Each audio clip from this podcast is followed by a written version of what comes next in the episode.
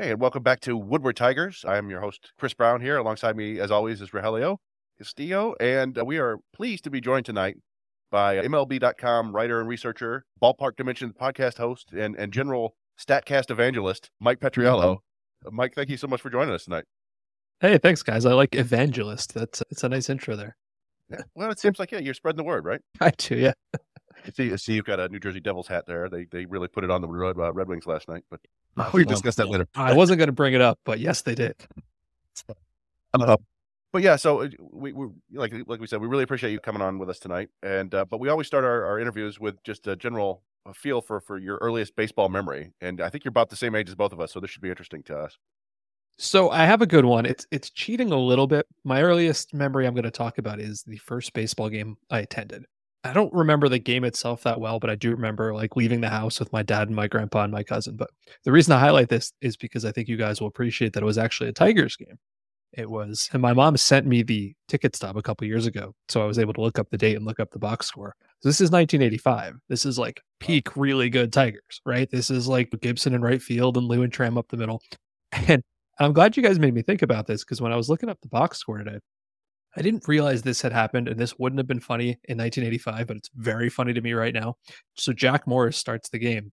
He gives up eight runs and gets the W, which is like perfect. All time winningest pitcher of the 80s. There we go. That's why. For games like that. I think I probably went to my first game around the same time but I, I don't remember. There are pictures of me going there, but I don't remember the game at all. But it was at, at Tiger Stadium. Like one of the first games I do remember was a game. I think it was like my ninth or tenth birthday against the Yankees. I think it was tenth because it was like Kevin Maas was there. That's about all. Kevin Maas and Milt Cuyler. That's what I remember about that game. So. I saw two of Kevin Maas's first four home runs in 1991. I remember that. Yeah, there were going to be about 700 more. It just didn't quite work out there for him. I just remember, I just remember that late '80s period where the Yankees and Tigers had kind of they had Matt Nokes, and then they had. I'm trying to think of the pitchers. There was I'm trying to think. There was a, a left a lefty, Paul Gibson. There was they had another guy, Chuck Cary, maybe. I can't remember. That's exactly who I was going to say. Chuck yeah, Cary. Chuck Cary, and some of those like obscure pitchers they're always yeah. exchanging because Sparky Anderson always loves veterans, and for some strange reason, is also obsessed with Toronto Blue Jay pitchers, and so I think of John Cerutti, of course, Stephen yeah. Wells, but also same time with like just complete players like Lloyd, Mo- Lloyd Moseby at his point where he wasn't past his prime anymore. So I just I was yeah. cracked up about that. Lee Guetterman was he ever a Tiger? I don't no, I don't think so. There was, but I, was trying to think about like, was it Chuck? Is it? Um, there's another former Yankee Tiger connection there, and I'm I'm just drawing a well outside of Marcus Thames, of course, but I was trying to think of something maybe in the late early 90s, but I'm drawing a blank right now. But so thanks for joining us, and um, we there's a lot of things with the, the Tigers in the offseason right now that's been it's very quiet. Of course, they need a third baseman and a first base. And one of the things I wanted to ask you about in terms of projected WAR, you see their first base right now is 1.9 and third base is 2.3, which uh, I, kind of surprised me a little bit only because the seemed like a platoon situation. But with the shift being gone and Jonathan Schoop now potentially might be playing third, where do you see the the Tigers in terms of eh, teams? I know they, they're not going to contend this year, but it just seems like what's in other words, I really don't know what they're going to have at first base or third base when Spencer Torkelson still hasn't been able to be proven to be a, a steady first baseman yet. Well, I, I, agree with you there. I just don't think they have any choice other than to let him try. Like you look at the situation they're in. I don't, I don't, I, I think we kind of look at young guys who come up, especially highly touted guys, and we we get a little spoiled by Juan Soto and Ronald Acuna and these guys who just destroy from day one. Like the level of young talent we have in the sport is unbelievable. Eh, but then we kind of forget, like Mike Trout wasn't very good his first couple months in the majors. There's a ton of guys who have needed some time. I don't know if Torkelson's going to be a good player or not, but I do know at the situation that the Tigers are in, like you literally have no choice. You have to let him play. And I think they're in kind of a, a, an extra weird spot in the sense that they do have a new general manager, right? Scott Harris has come in. So usually when that happens, it's because the franchise hasn't been playing well, which is definitely true. And you get a little bit of a grace period. Now, I don't think anybody expected him to do almost literally nothing to mm. the offense, which is kind of what's happened. But I don't have a problem with him sticking with Torque at first base. I think I heard AJ Hinch on the radio not long ago saying he expected Miguel Cabrera to play a little bit at first base this year as well. So, like, that's fine. And as far as like third base goes, I'm kind of surprised they haven't signed Brian Anderson yet, just because He's a placeholder. He can play the outfield if it turns out one of the internal third basemen are good. I, I kind of like Jeimer Candelario. I was a little surprised they, they let him go, to be honest. But we are in this weird spot where it's like you had some amount of potential helium last year that didn't go well. So you can't like blow it up, obviously. But I also understand why he's not out there giving like 12 year contracts to try to get guys to come here. Yeah, yeah, they really are in a strange eh, situation. We we get a lot of people commenting like, "Wait, who's going to play third base? Where? Why aren't they doing anything?" And I'm like, "Man, I don't really know. Like, I we wonder if they are if the owner is is pinching pennies again. We wonder if Scott Harris really thinks that it's more important for the organization for long term health to to find out if they have anything in these kind of fringe prospects that they could have play at third base, like Ryan Kreidler, Andre Lipcius, guys like that. But yeah, it, it really is. It's it's been a strange time here in Tigers land where they had the worst offense in baseball last year by I think a pretty decent margin and they've added no bats. They've added a couple pitchers, kind of like, hey, one year interesting pitcher deals. But yeah, it, it's it's tough times in Tigers land. I'm, I'm trying to think of a more boring team on the national level. Oakland, maybe, because at least I can name a bunch of Tigers. Washington, yeah. I guess, is in there. I, I, do think the offense will be better, just in the sense of you look at some of the guys, right? Like Torkelson has to be, like he, he has to be. I think you saw some signs of life from Javi Baez late in the year. Like he has to be better than he was. Riley Greene, healthy second year. I, I think you're going to see some of these guys step up. Austin Meadows is probably a great example. Like I cannot think of a more disastrous season than he had for all those reasons. It's not going to be a good offense. Like even if all of those guys I mentioned play well, it's still a bad offense. But I don't think it's unreasonable to say things went so poorly last year that at least a couple of these guys, whether youth injuries, whatever, will will bounce back a little bit. And that was even the strange thing about looking at the Statcast data was just the amount of offense from 2021 with the same exact lineup the 2022 where it was. I mean, we're talking. There was just looking at the. We talked about this numerous times. It still to me is like a mystery, and there's people out there saying, "Well, what, what about the dead ball?" And, and making excuses and all that. I to me, like out of all the things I've seen on Statcast that are just plain and simple and easy to understand, that the offensive the offensive decline last year is that is that is that a normal thing? I mean, in, in your time researching, is that just like one year just an improved like that?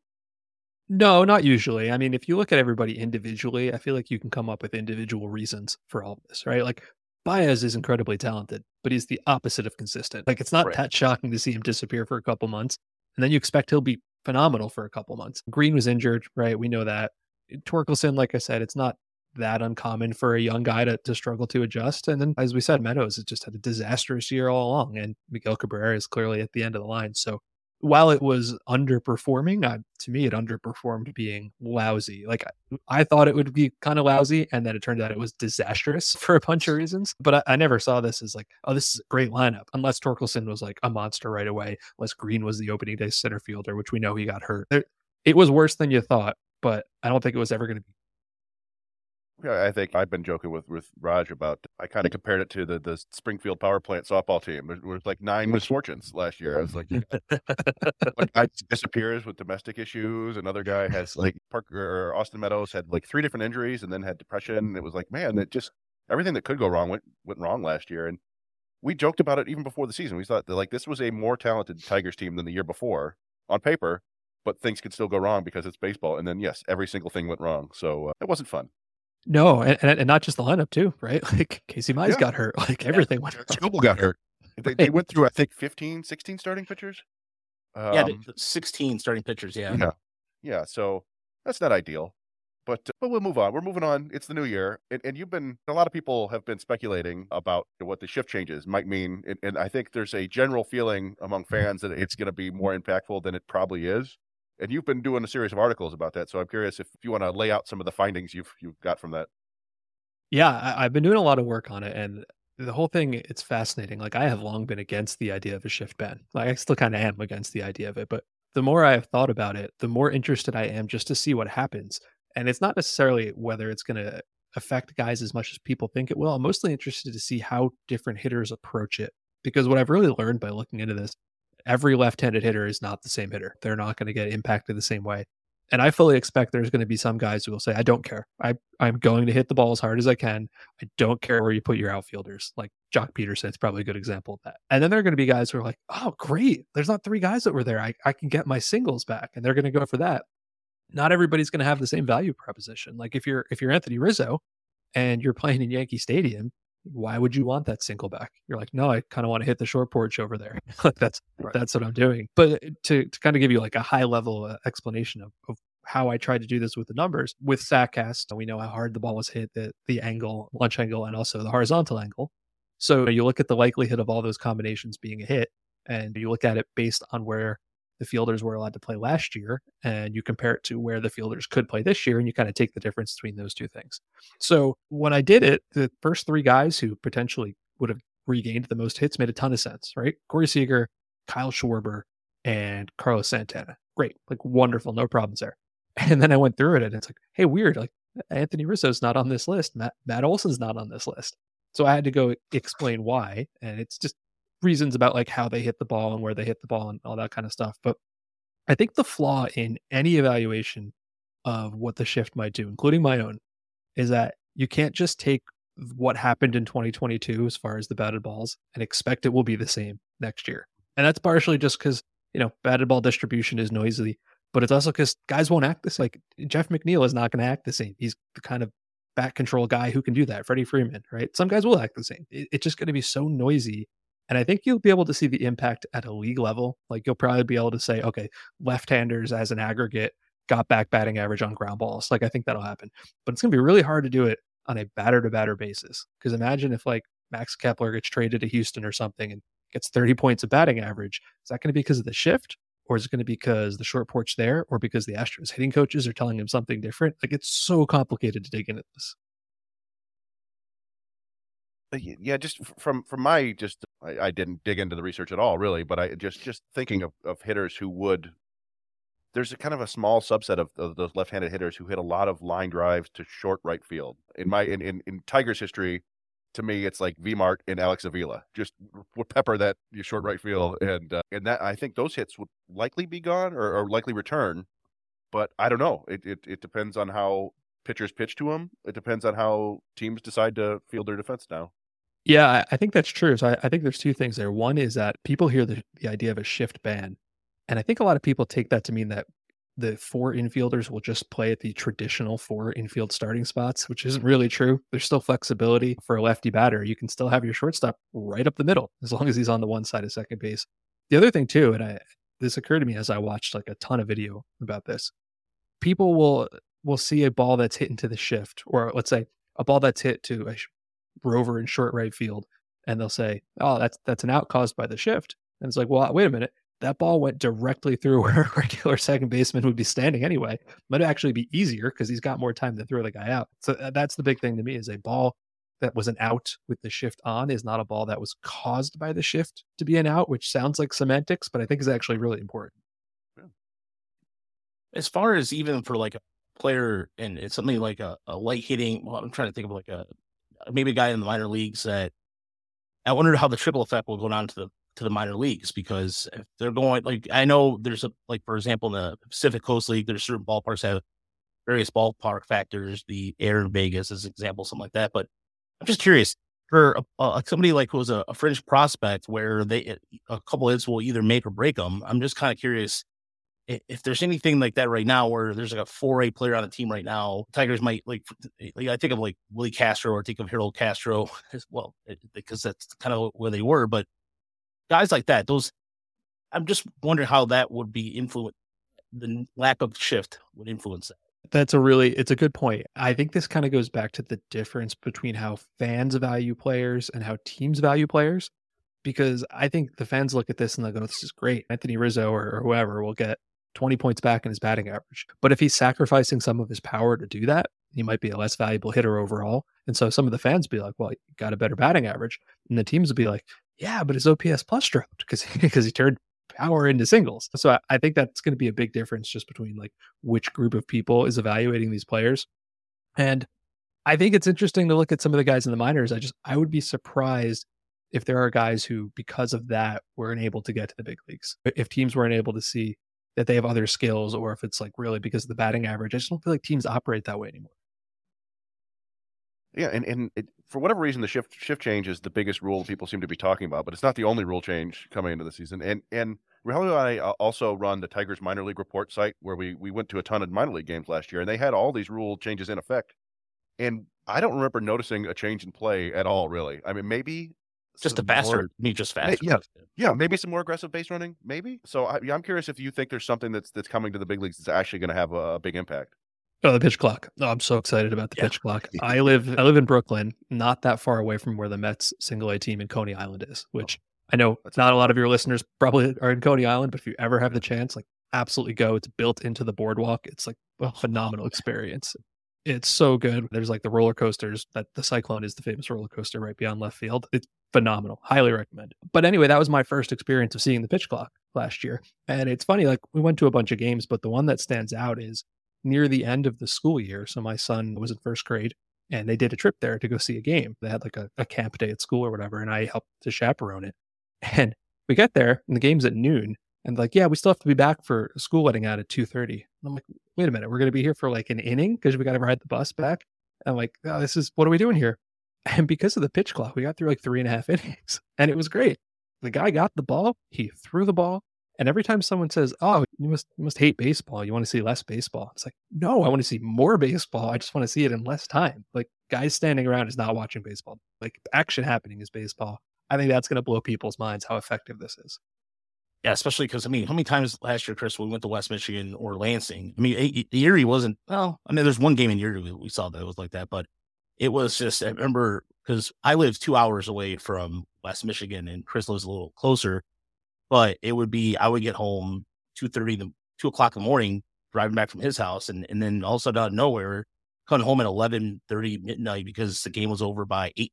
Sometimes eight forty five or nine. It was it was insane. It was just uh it was a great experience. And and the pitch clock, I definitely think it's going to be, especially, I, I think for the major league hitters too. I, I think that's going to improve their social life a little bit. Chris, what were you going to say?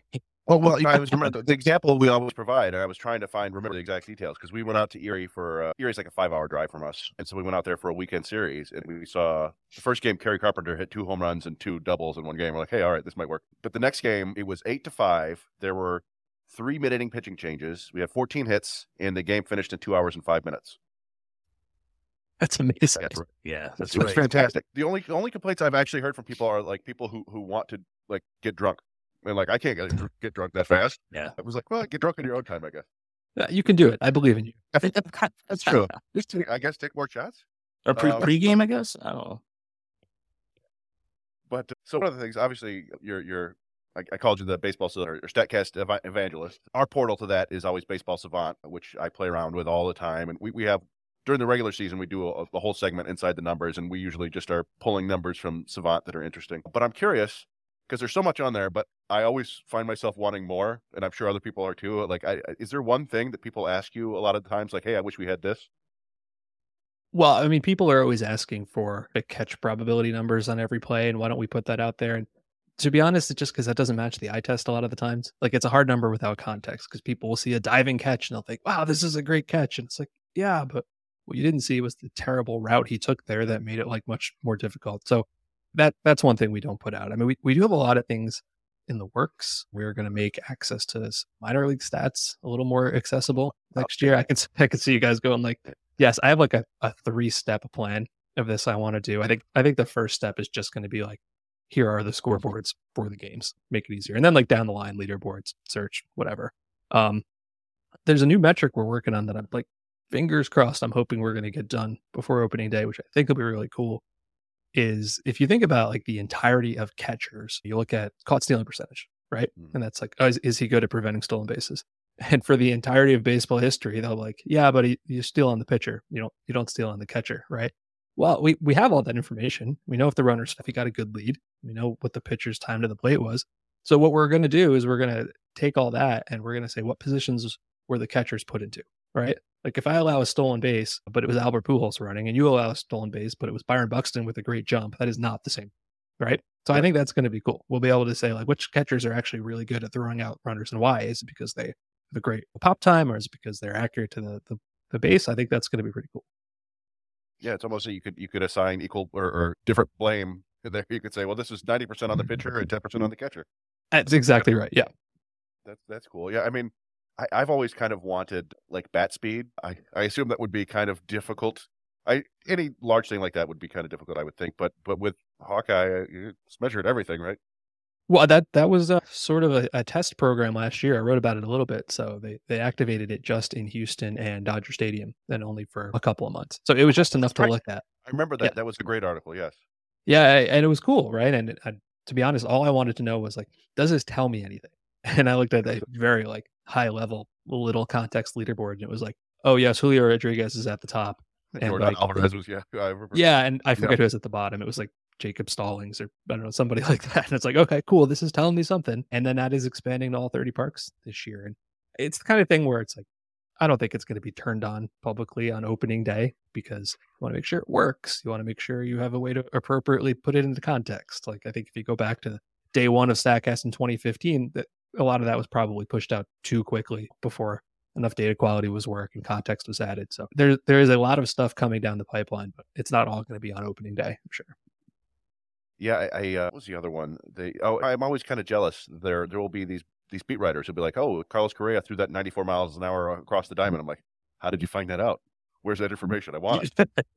I see you added arm strength over the uh, last year, and that was great. That was one of the things that, that we that made it into our uh, inside the numbers a couple times. And I just never know if that's like, hey, there's just too much of that. The public the public can't handle it, or if it's like, yeah, teams don't want it out. Well, there is some of it that teams don't want out for sure. They, they like I'm I'm happy with as much as they have allowed us to put out because it could have mm-hmm. easily been nothing.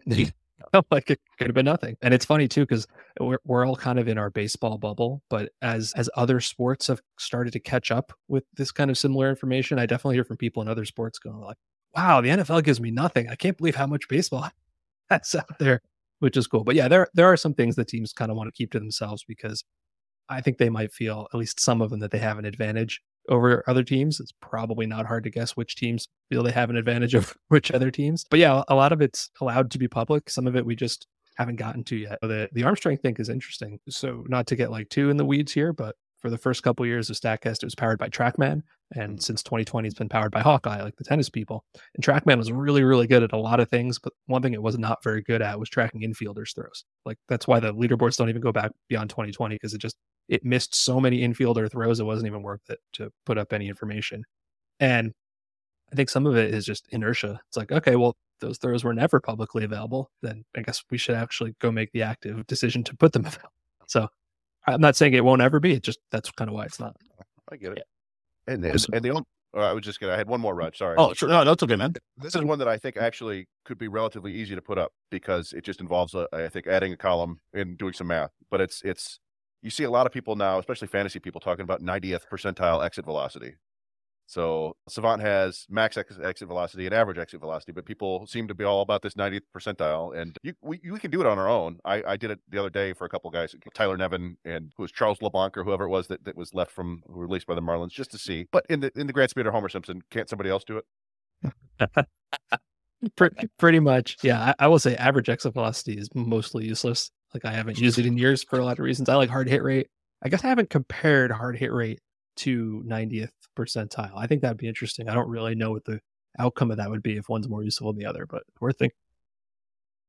I know with the NFL they use RFID technology with some of the next gen stuff, and I always like seeing the speed of on the pads and eh, even like the absorption. Like I think they show like the hits I wonder if is there anything with baseball doing with like RFID technology, kind of having the ability to have. I know it's like with the microchip technology, it's kind of small, or the NFL kind of easier to hide, obviously, but baseball, I'm just kind of curious if that would be another next wave. My understanding as to why the NFL and other sports have had to do that is because in baseball, the players stay separate a lot. Like it's not in football, you've got a mass of guys right on top of each other. The cameras would have a really hard time telling apart number 85 from number 12 or whatever. In baseball, that's much easier because you don't have guys like running into each other. So I think that's it. My guess is that the players union would probably not love the idea of wearables, at least at this time too. And certainly they have to approve that as clearly as their right. So I, I do not have like knowledge of all of the inner workings. Like I'm sitting in my basement in Brooklyn right now, but as far as I understand, I don't think that's something that's being considered.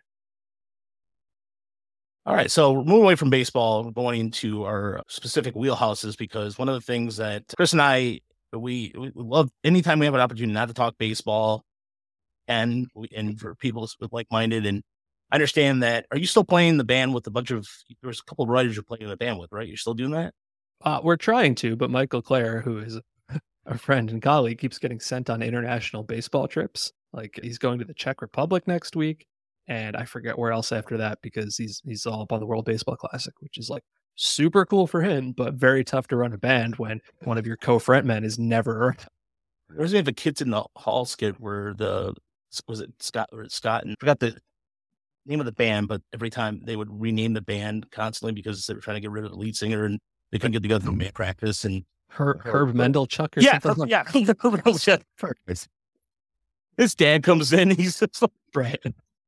Where we've been talking, and but uh, it's anytime we get to talk music and albums, it's fantastic. And Chris, Chris, by the way, fun fact about Chris, he used to go to underground hip hop shows in the late '90s. And don't nice. act like it's don't act like that's, that's not really fun fact. I, okay, what the fuck? I, you have to know that. I went to underground punk shows and stuff. I, I don't. Yeah, I mean, yeah, it was fun. There was a scene, but there are lots of different scenes. So, but at any rate, I just what band? What was like in terms of I, you living in Brooklyn? I'm sure you have. I think of the Sneaker Pimps. I think Beastie Boys. I think of. I think of a lot of. I think of, of course, the Strokes are from New York, and forgive me for not knowing more about that kind of scene. I, I there's uh, I read Please Kill Me, which has all references to CBGBs and everything like that in the city. But what what what band? What was a like one of the in 1996, especially, or in your wheelhouse in high school? What are those bands that just stood out to you that you were just on quickly?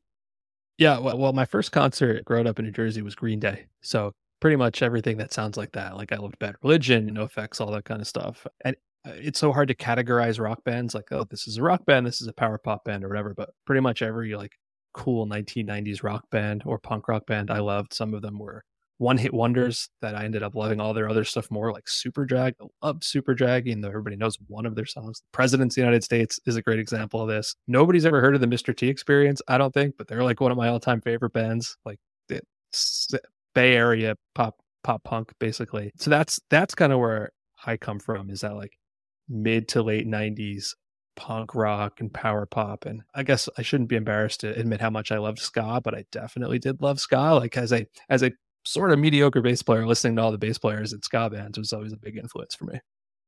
Yeah, especially the the passing away of the specials singer just uh, was it last week? Yeah, uh, yeah, I think so. Yeah, yeah, that was it. Was kind of it took me until it didn't it dawned on me until like two years ago that he was in the Sunday morning video. No doubt, I had no it. I couldn't. I was like, who is this random guy? And then it, and then it just like just hit me like, oh, of course it's him. But there's there there's a period of time too from '96 to '99 where you have bands like Counting Crows and and pop and like the kind of pop rock stuff that took over. And then 1999, the rap rock thing took over the the boys band, nu metal, boy band, nu metal, and bands like in, uh, you talk about like one hit wonders kind of thing. Dovetail Joint, which is a band that is kind of obscurity, and then you think of another band that I was really starting to get into a little bit toward like Sebadoh stuff like that, stuff that you find on. It was random, like radio stations used to play this stuff, and then as the decade goes on, it's how hard is it for you to find music now in this in digital age? Because I mean, Spotify recommends some stuff, and they they're usually put that on. But in terms of just your friends, do you guys exchange albums, mixtapes, those things like that. To me, I still do that because I feel like that's something that some of the music band, bands like the Bronx, for example, out of LA, they're a band that I think should get more due, and they should. I'm surprised they're not, but every time I mention the Bronx, people are like, oh, "I never heard of them." And or they're they're mariachi compowered El Bronx, and so it's uh, I don't know. It, it's just to me that's just the way it just seems like music like that. The, the, the finding that punk music is getting harder and harder to do. Yeah, it's interesting you say that. I definitely had a good like six or seven year period where I, I did not discover any new music at all. And I think part of that's just life stuff. You know, get married, you have two kids. Like obviously there's only so much time in the world and over the last couple years it's changed like i've i've sort of made it a, a, point to try to discover new bands and not just listen to like my favorite band's ninth record that just came out you know what i mean? Spotify's done really well for me on that like the algorithm seems to know me pretty well. Some of it's through friends like in the band mike clair and davey andrews and, and dan epstein like we all pass around similar tastes in music but yeah the the bands i've discovered in the last couple years a lot of it is because Spotify has played it for me, and I listen to one song and I'm like, wow, this is really good, and then I go listen to the rest of it and I'm like, oh, this is really good. And I guess that's a very 21st century way to do it. Like I'm sure in high school, my girlfriend made me a mix burned CD or whatever you would do at the time. Because, like you said, I think we are all of similar ages, so that was the thing you did in 1999. Um, CDR. yeah, the last couple years, like I, I've really enjoyed finding new music and not thinking too much about how much older that I am than the people making the new music. Yeah, uh, and that's the way I kind of look at it too, because there's just sometimes where there's a band in a period of time where I was busy with life and oh, this is really good. It sounds really good. They're really new. Oh wait, this came out in 2011, and the band's no longer around anymore. But that's how. If it wasn't for Spotify, I don't know. But what do you say, Chris? Yeah.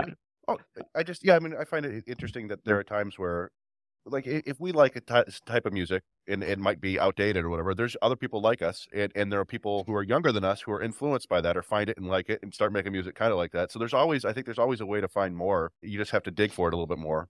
And and like you said there's a lot of obscure stuff from when we were growing up that we never would have heard that you can find now yeah, what what what's nice now too is depending on the kind of band you like, especially if there's younger people in the bands, and you can find those people on social media, and then they will share music that they like. Like they'll be like, "Oh, here are my 100 favorite songs of the year." And it's like, "Wow, I love your band. So if you like this, I should at least check it out, and I'll probably find something I dig out of." It's funny. I, I, as Raj said, I was kind of focused on hip hop in the late '90s, but I did kind of cross paths a couple times. I had a little brother who was uh, way into punk music, or at the time he was like 12, so he was into like Less Than Jake. Yes. Um, and, and so I, so, I, does he like mustard plug? He like mustard plug too, didn't he? He maybe I don't know. I took him. I took him to the Warp Tour one year. Uh, oh, now we're so talking. I remember seeing like Yellowcard and Thrice. Ooh, yo. And who was Me First and the Gimme Gimmes? Absolutely. Like, name. I'm like, who are all these people? It's the whole world I don't understand, but it was fun. It was like I was like, yeah, this is cool. This is good for you. Yeah, no, 19 year old me being a sophomore or whatever in college in Boston, you could find me on Lansdowne Street, which is like the left field behind, right behind left field at Fenway because like baseball, but that's also where all the cool rock clubs were. So I would always be on one side of the street or the other. Nice. Yeah. So there's bands like uh, Mighty Mighty Bosstones out of Boston. There was Morphine Murphy. from there. What is Morphine from Boston? Yes, I, I think know. that's right. Yeah. Nice pull, Chris. I was okay, my, my, wife. Yeah. Pixies, obviously. You want to go old school. Right. There you go. Yeah. Except uh, did by Kevin Goldstein. Oh, I'm sorry. About that. We were talking about the Pixies. Yeah, we have a we had an interesting conversation with Kevin Goldstein about music, and it was it was inter- like we were trying to get him to. He was going very obscure. Like, like I like Japanese. What, was the Japanese something music he liked? And we're just like, I don't know. I got nothing. I think he gave us his top five, and it was it was good. They had like had like Wu Tang, and he had Public Enemy, and then there was like three things I'd never heard of. I actually know that there is a Japanese band that he and I both adore called Polysics. If that's one he that's, talks about. Yeah, that's who it was. It was, but it was yes. that was the band that I was uh, familiar with. The other one I wasn't sure about, but yeah, I ended up looking them up afterwards. But it, it, the other one, it was some sort of. It was, it was, he was talking about sumo wrestling too. I remember that whole part. Yeah, he's wearing it. Yeah. yeah, it was awesome. Yeah, Raj, I can say the band that you sent me earlier today. Those those two songs are really good. I I dig them a lot. I already forgot what the band is called, so I apologize for that. But thank you because it's very good. Oh, no problem at all, man. Rolling Coastal, Rolling, eh, Rolling Coastal Fever. Yes, yes, yeah. I played a lot of like that on our trips to our minor league trips. I played a lot of that, and they have a cool app now called Stats FM that you can download. And like for somebody that likes to look at stats, it's it's a great app because it'll take all your Spotify history, all of it, and give you the how many times you played a song, how many times a band comes up in terms of like the last four weeks, lifetime, and who you share music with among your peers. It is stat like you literally will sit there and go, Wow, I played that song 285 times, and it'll tell you when the first time you played it, day and date. That sounds awesome. My only issue with that is that I am an old grandpa and I have a carefully curated MP3 collection, like a local that I so, listen to pretty much all the time. So I was going to ask you if you had a Zune, but uh, no, but no, I, I, no, for me, it's just, I had a bunch of CDs, but I just can't, I decided to collect Transformers and books instead. So if they're just in a closet somewhere, and it's like one day these will come back. You see, people are selling cassettes now. That's it, or at least the last couple of years, that was a cool thing to do was tapes again. I'm like, how do you even find a tape player? Such a hipsters. And, and by the way, living in Brooklyn, by the way, I got I got to This is a question. This is kind of an obscure question before we let you go. How many hipsters are in Brooklyn? Is is Brooklyn the epicenter of hit. People underestimate the size, the physical size of Brooklyn. Brooklyn is absolutely enormous. So when people think of hipster Brooklyn, they're generally thinking of northern Brooklyn. So like Williamsburg, Greenpoint, like the places I used to hang out at night back when I was single or didn't have kids. I live in Park Slope now, which is basically the stroller capital of the world. Like mm-hmm. you come here because you have exactly 2.2 kids and you can't afford to live on the Upper West Side. So if you want hipsters, I guess I would say go to Williamsburg, go to Austin, or go to like Echo Park or Silver Lake out in LA. Those are the three places that would come to mind for me. I always just hear like this, like maybe living in the in the Midwest, that Rust Belt things, like oh, I just joke around about that stuff all the time. So, um, Mike, thanks so much for joining us. We really appreciate you taking the time and is there anything you want to promote you have coming up? Any articles that uh, you want to let our listeners know about? Yeah, I just read all the shift stuff, which is cool. On Monday, I'm going to go to MLB Network and we're going to do our annual top 10 shows, which is cool. Like, we do the top 10 at each position. So I'm very excited to do that. I've been doing it for years, doing it with my friend and colleague, Sarah Langs. It's always a treat to spend some time with her. And then, like I said, lots of Statcast stuff coming out over the course of this year. So keep an eye out for that you have any broadcasts scheduled already or or is that no it sort of changes every year. I last year i did a lot more work behind the scenes for espn for their new booth which actually worked out okay but yeah always always some stuff in the mix. Yeah those are great. Awesome. All right. Well again thank you so much for joining us and we look forward to hopefully talking again soon in the near future and yeah in the uh, see something else and i'm blanking but mike thanks again. We appreciate it man. thanks a lot guys. Take care. Thank you too. Thanks